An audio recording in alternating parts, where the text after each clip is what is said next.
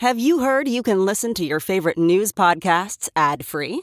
Good news! With Amazon Music, you have access to the largest catalog of ad free top podcasts included with your Prime membership. To start listening, download the Amazon Music app for free or go to amazon.com slash ad free news podcasts. That's amazon.com slash ad free news podcasts to catch up on the latest episodes without the ads. We interrupt this broadcast. Before it was history, it was news. It appears as though something has happened in the motor I said, those are shots. Man on the moon. We copy you down, Eagle. I shall resign the presidency effective at noon tomorrow. I'm Bill Kurtis. It's been said that breaking news becomes the first draft of history. What's overlooked is how deeply we relied on broadcast journalists who met the adrenalized demands of those moments, often with courage and daring. Broadcast journalism has a simple, sober purpose to keep the public informed through the best and worst of times. But the consequence of that labor is profound. As legendary newsman Walter Cronkite wrote, the free press is the central nervous system of a democratic society. No true democracy can exist without it. History has borne out that wisdom. But before it was history, it was news. Hey, it's Kaley Cuoco for Priceline. Ready to go to your happy place for a happy price? Well, why didn't you say so? Just download the Priceline app right now and save up to 60% on hotels. So, whether it's Cousin Kevin's Kazoo concert in Kansas City, go Kevin, or Becky's Bachelorette Bash in Bermuda, you never have to miss a trip ever again. So, download the Priceline app today. Your savings are waiting. Go to your happy place for a happy price. Go to your happy price, Priceline. I normally find bras to be so uncomfortable and constricting, but Skims has changed that. You know, I love Skims underwear, so I finally tried their bras, and Skims has delivered again. Skims bras are worth the hype for the amazing shape and support they give, but what I wasn't expecting was how comfortable they are too. I've tried so many bras in the past, and the main issue that I have is that they weren't supportive enough, to the point where they felt slouchy. I love my Skims wireless form bra because it's so comfortable and supportive. The older I get, the more I care about actually being comfortable in what I wear every day. And with my wireless form bra, I no longer have to sacrifice my comfort for the support I need. Shop Skims bras at skims.com, now available in 62 sizes, 30A to 46H. Plus, get free shipping on all orders over $75. If you haven't yet, be sure to let them know we sent you. After you place your order, select podcast in the survey and select our show in the drop down menu that follows. Well, here it comes, ladies and gentlemen, and what a great sight it is. A thrilling one is coming down out of the sky, pointed directly towards us and toward the mooring mast.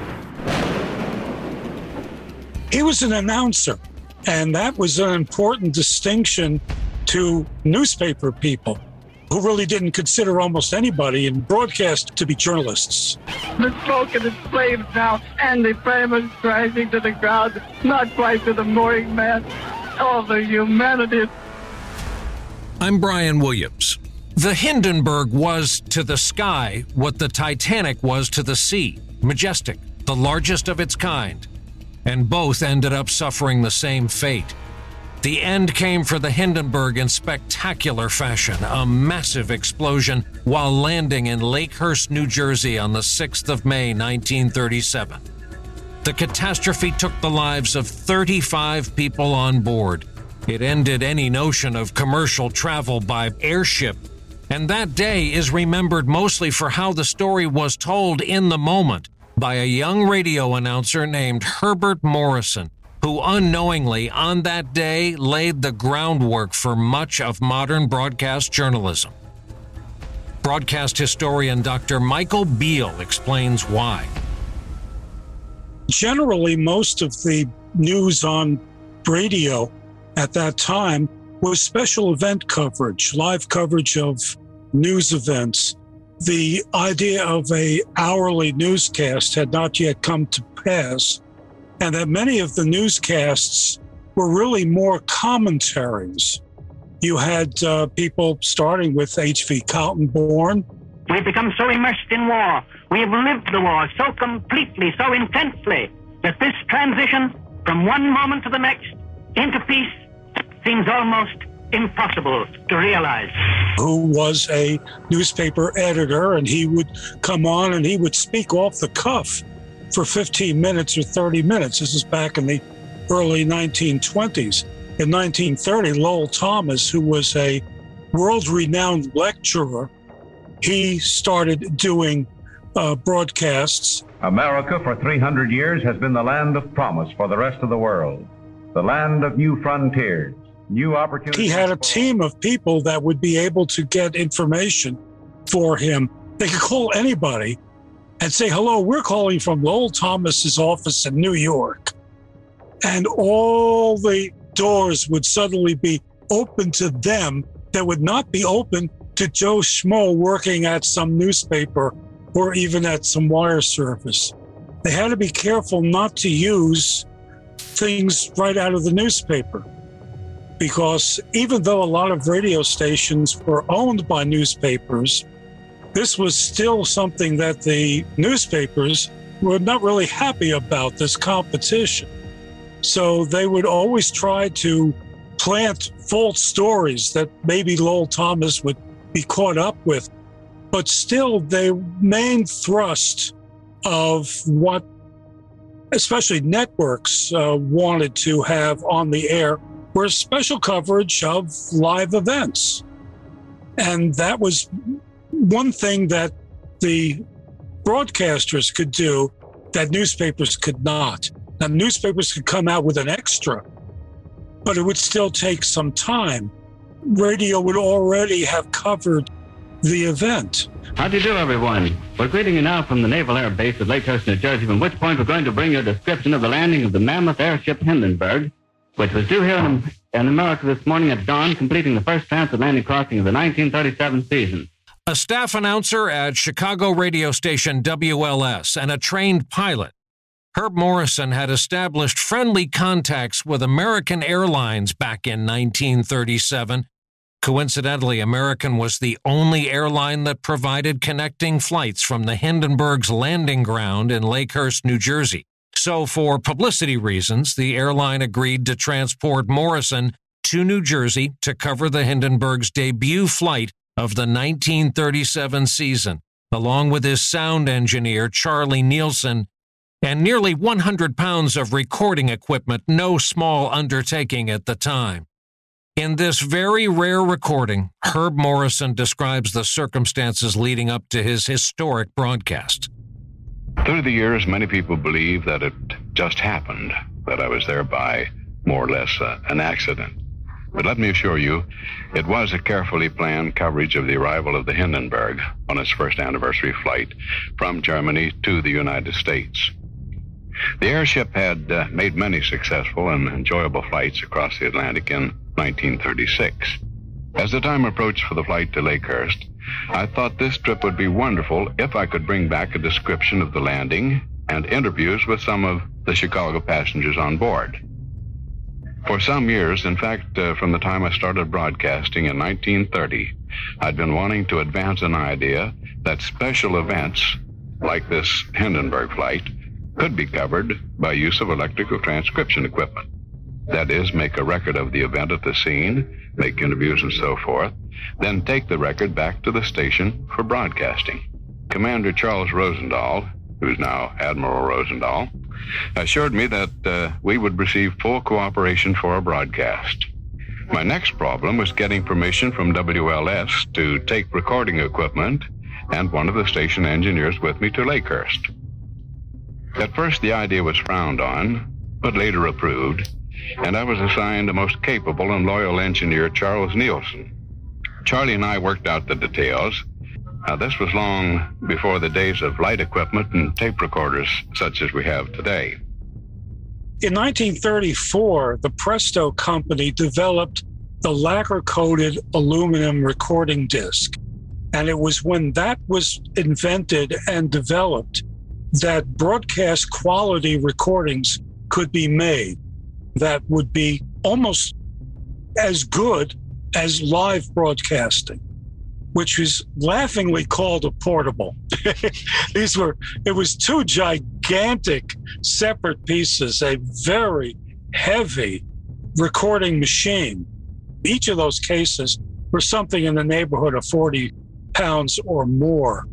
It had to have like a 15 pound turntable get a consistency of the rotational speed.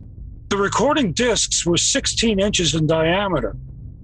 Now, you think of a regular LP, those are 12 inches in diameter. But the 12 inch discs would only last about seven or eight minutes per side, whereas a 16 inch disc would last 15 minutes per side. So if he wanted to be able to continuously record for that length of time, that's why they had to use the larger 16 inch disc. Built by Germany's Zeppelin Manufacturing Company, the Hindenburg was the largest aircraft of any kind ever to fly and the most elegant airship of its era. On board, there were staterooms and lounges, an observation deck, and a formal restaurant. And while it's hard to believe today, it also displayed a giant Nazi swastika, visible in the skies wherever it traveled across our country. All the more remarkable considering we'd be at war with the Nazis a few short years later. Charlie Nielsen, one of our WLS engineers, is here on side working the controls. We both flew down from Chicago yesterday afternoon aboard one of the giant new 21 passenger flagships of American Airlines. It took us only three hours, 55 minutes to fly nonstop from Chicago to New York. When we landed at Newark, we found another flagship of American Airlines waiting to take us to Lakehurst with our equipment when we were ready to go. He was an announcer. He was not a journalist. And that was an important distinction to newspaper people who really didn't consider almost anybody in broadcast to be journalists. You know, for example, they were not allowed to be part of some of the journalist organizations. And they had to start their own journalists, their, their broadcast journalist organizations. He wanted to go and interview celebrities that had disembarked from the airship, much like newsreels would cover the landings of cruise ships. He was also interested in the aviation industry, and he was working with American Airlines, possibly create a program that American Airlines might sponsor. As we came in for a landing on the runway of the field here at Lakehurst, we could easily see that a great event was about to take place.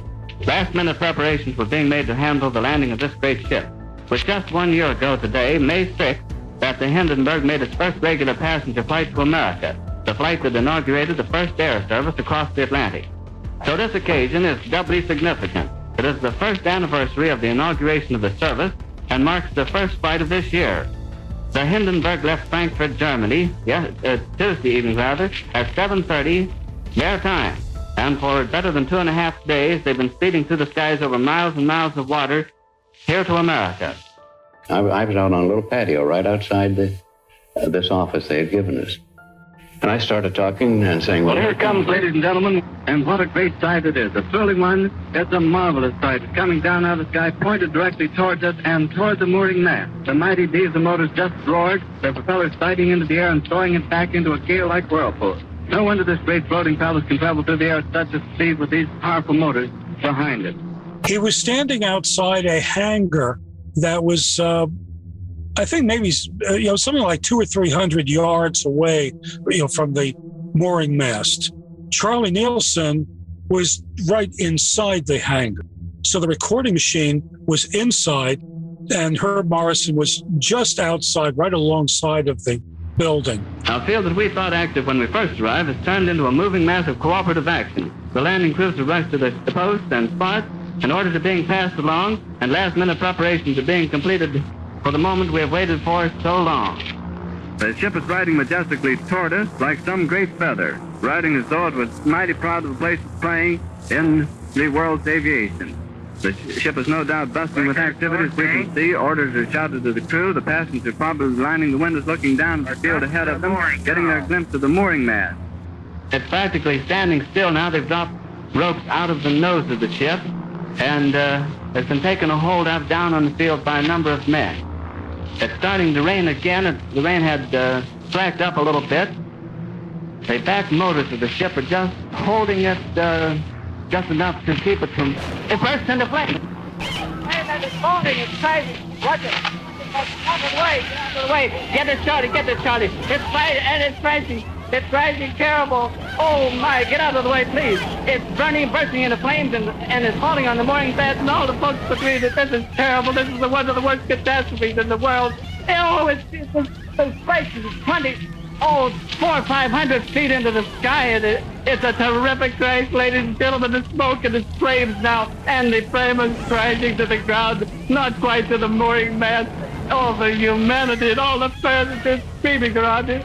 I don't do it. I can't even talk to people. His friends are out there. It's a, it's, it's a, oh. I, I can't talk, ladies and gentlemen.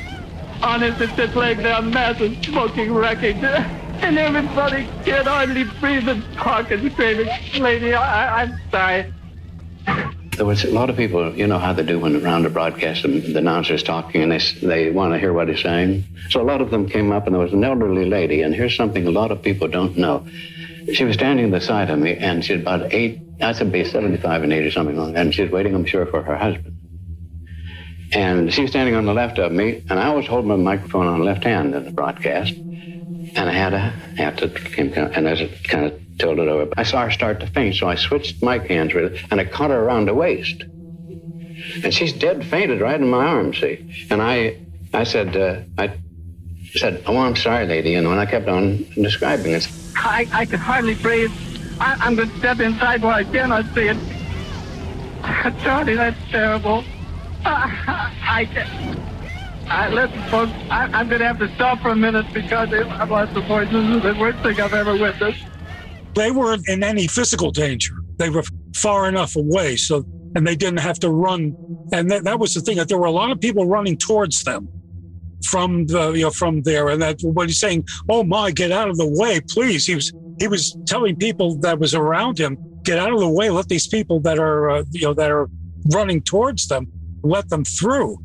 But that was something that I guess instinct of being a broadcaster. And as I said, he was an announcer, but an announcer describes events. And so he was continuing to broadcast describing the event, not as a journalist, but as a broadcaster, as an announcer, as somebody who was giving you know color to what was happening uh, in front of him. Ladies and gentlemen, I'm back again. I raced down to the burning ship, and just as I walked up to the ship over, climbed over the picket line, I met a man coming out, a dazed, dazed. He couldn't find his way. I grabbed a hold of him. It's Philip Mangone, Philip Mangone, A-N-G-O-N-E, of New York. Philip Mangone, he's burned terribly in the hands, and he's burned terribly in the face. His eyebrows, all his hair is burned off, but he's walking and talking plainly and distinctly, and he told me he jumped. He jumped with other passengers. They started jumping, and but you know this fact that uh, it, hit, exploded, and I said it's burst into flames, and from the time I said it's burst into flames, it was burned in 34 seconds. After he realized that he had made it seem worse than it was, he wanted to prove that there were people that survived. He ran down to the wreckage and he discovered three or four people wandering around that had been survivors. He comes back to Charlie and says that, you know, I, I'm sorry if I made it seem worse than it actually was. Then he went back down again and brought back several people to interview. And that's what the rest of the half hour or so of the recording is mostly interviews with uh, four or five people, some of whom spoke German, and he had to have a uh, an interpreter interpret it for him for the broadcast. So if you listen to the whole recording of it, you hear that that's what he was doing for really most of the rest of the recording to uh, uh, to reassure people that it was a survivable accident. And now, friends, I want to tell you, I'm back here. I want to tell you that the wreckage is still flaming out there, but I have some very good news for you. Uh, I just came from the front of the building where they have set up an emergency station, and they claim that between 25 and 30, that is the estimate, between 25 and 30 are saved out of the wreckage. By that time, NBC had a remote mobile unit there at Lakehurst and was starting to do several live broadcasts. They did something like four different broadcasts that evening and two the following morning. And they were able to microwave it back to New York without having to have telephone lines. So he went to that mobile unit and identified himself. I'm from uh, the, the Chicago NBC Blue affiliate, and I was an eyewitness to it. And he probably also told them, I have a recording of the, uh, you know, what transpired at the time of the explosion. And in either event, whether he told them about the recording or not, they didn't consider him a journalist worthy of their attention and they just shooed him away. He and Charlie gathered up the four discs. And remember, these are 16 inch discs, and so they are rather large. And that apparently there were some German Bund members around in Lakehurst, and they would not have appreciated this recording getting out. So they had to hide the recordings under their overcoats. And they, being involved with American Airlines, were able to get on an American airline flight and fly them back to Chicago. So he went back to WLS and they aired it the following morning. Ladies and gentlemen, in place of the program originally scheduled for this period, we present now one of the most unique broadcasts we have ever presented an actual eyewitness description of the disaster at Lakehurst, New Jersey last night, the destruction of the giant airship Hindenburg. In keeping with the policy the of the last National Broadcasting thing Company that and Herb 28 Morrison would have wanted to do would be to kill off this whole industry of transatlantic lighter than airship travel, which essentially it did. We will continue our story in a moment. There's something magical about unboxing. When you unbox BritBox, you uncover a world of British entertainment. Stream the UK's most brilliant series, including new and upcoming seasons of Shetland, Father Brown, and Death in Paradise. Plus, new originals like Payback, Irvine Welsh's Crime, and Archie, the story of Hollywood's greatest leading man, Cary Grant. Unbox BritBox and escape to the best of British TV. Stream with a free trial at BritBox.com. This is Brian Williams. Welcome back. Global politics played a role in the composition of the airship itself. Hitler was already in power, so when the U.S. refused to export helium for use by Germany in the 1930s, the Zeppelin Company redesigned the Hindenburg to be filled with hydrogen, a lighter gas that allowed it to carry more weight, which meant more passenger seating. Hydrogen was also infinitely more flammable. After 10 successful transatlantic voyages in 1936, such concerns were put to rest, or so the Germans thought. And as a practical matter, the U.S. entry into World War II would have ended any German flights to this country. But the history of the Hindenburg was sealed in time when Morrison's recording transformed news broadcasts in all the years to come because of his moving and urgent and humane description of what he saw. It's the perfect expression. It just came to him, and it just was off the top of his head. All the humanity and all the passengers feeding around it. All the humanity and all the passengers was what the phrase actually is. That he is talking about. You know, instead of just saying all the passengers, he was saying all the humanity and all the passengers. It was just the perfect thing for somebody to say. And it does resonate all these years. It shows that a recording of a news event can be as good, if not more important, than a live coverage of a news event. For all of that, the networks remained so suspicious of airing recordings in lieu of live broadcast news that it took another two years before NBC would agree to air another recording for broadcast. This time it was on September 3, 1939, when British Prime Minister Neville Chamberlain declared war with Germany. This morning, the British ambassador in Berlin handed the German government a final note stating that unless we heard from them by 11 o'clock, that they were prepared at once to withdraw their troops from Poland, a state of war would exist between us. I have to tell you now that no such undertaking has been received, and that consequently this country is at war with Germany. And that speech, which occurred about four or five in the morning New York time, NBC gave permission to itself to rebroadcast it every hour on the hour till noon so that people in all the different time zones would be able to hear that. But that was the next time, over two years later, before they allowed a recording on the air.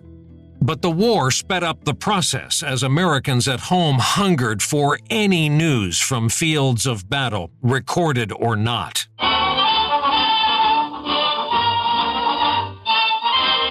We interrupt our program to bring you a special broadcast. The German news agency Transocean said today in a broadcast that the Allied invasion had begun. This marked the first time that anybody in the world was receiving reports in real time. Michael Freedman was the general manager of CBS Radio Networks. People listened to the radio religiously because everybody had a vested interest in every word that was coming out of the radio, particularly with these news broadcasts. You had a son, a husband, a nephew, a daughter, an uncle, a father who was in the war. And the reporters became heroes insofar as people were receiving the first word of battles from them. On this season of We Interrupt This Broadcast, we examine the decisive moment of a critical evolution for broadcast journalism that started with D Day. Broadcasters reported and recorded the invasion that changed the course of history.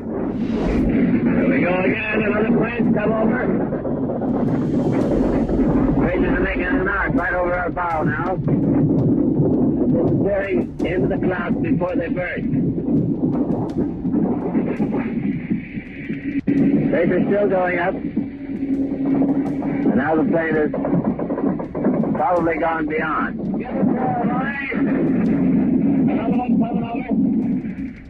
This is Charles Collingwood. We are on the beach today, on D-Day. We can see the smoke and results of our own shelling. Place even smells like an invasion. It has a curious odor, which uh, we always associate with modern war. It's the smell of oil and high explosive and burning things. We'll also examine the role broadcasters have played in moments of national crisis and the balance struck between professional obligations and personal emotions. From Dallas, Texas, the flash, apparently official, President Kennedy died at 1 p.m. Central Standard Time, 2 o'clock Eastern Standard Time, some 38 minutes ago. I thought he was going to lose it, but he didn't. When he put those glasses down and choked up, I figured, uh oh, where's Sevareid? I got to get somebody in there right away. Don Hewitt was then the producer of the CBS Evening News. Because I didn't know whether Walter was going to recover from it, but pro that he is, he did. But I think that moment, all of America shared that. They all felt what he felt. They felt the same despair, the same, my God, what do we do now? And I think there was probably a tear in 100 million eyes as there was in Walter's. Well, I did have some trouble getting the words out.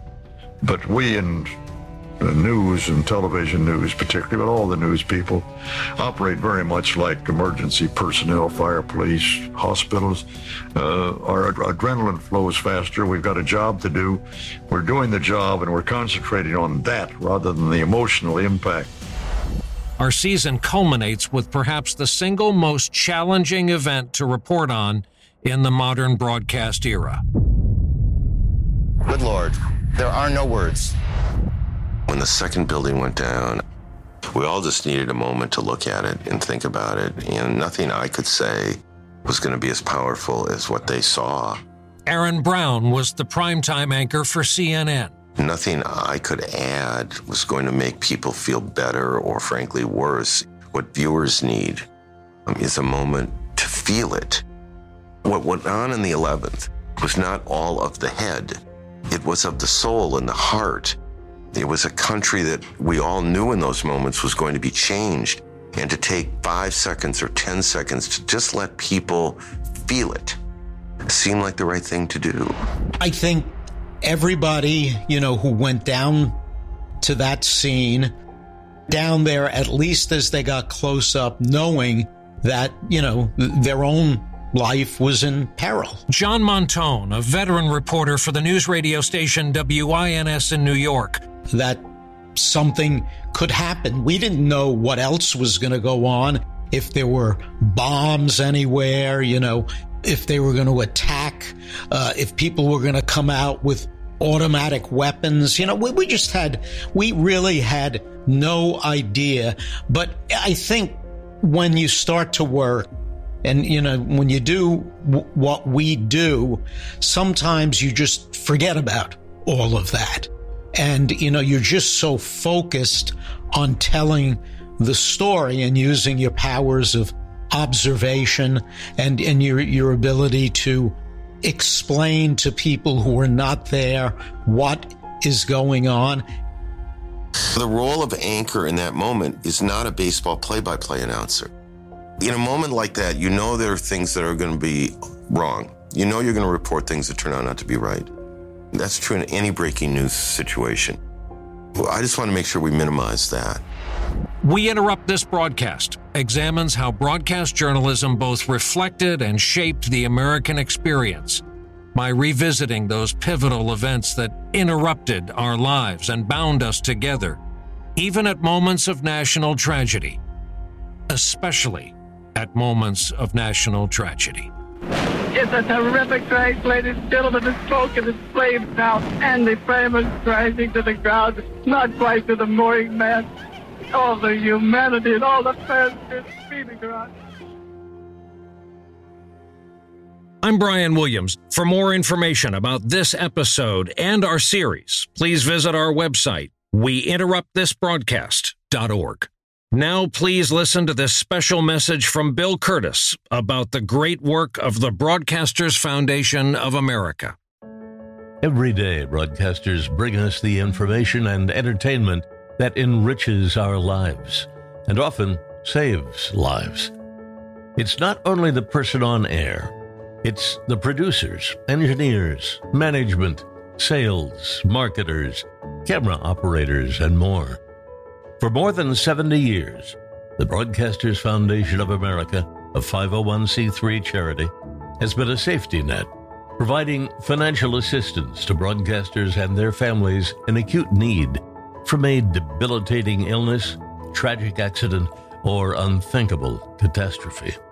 Whether a retired broadcaster who can't afford life saving medications, a family struggling to make ends meet after a crippling accident, or severe damage from a hurricane, to the home of a broadcaster in need, the Broadcasters Foundation has always been there to help those in our industry who need it most. Now more than ever, the Broadcasters Foundation is in need of your donations to continue its charitable mission. Please consider a donation today at broadcastersfoundation.org. That's broadcastersfoundation.org. On behalf of all our broadcasters in all areas of our industry, we thank you.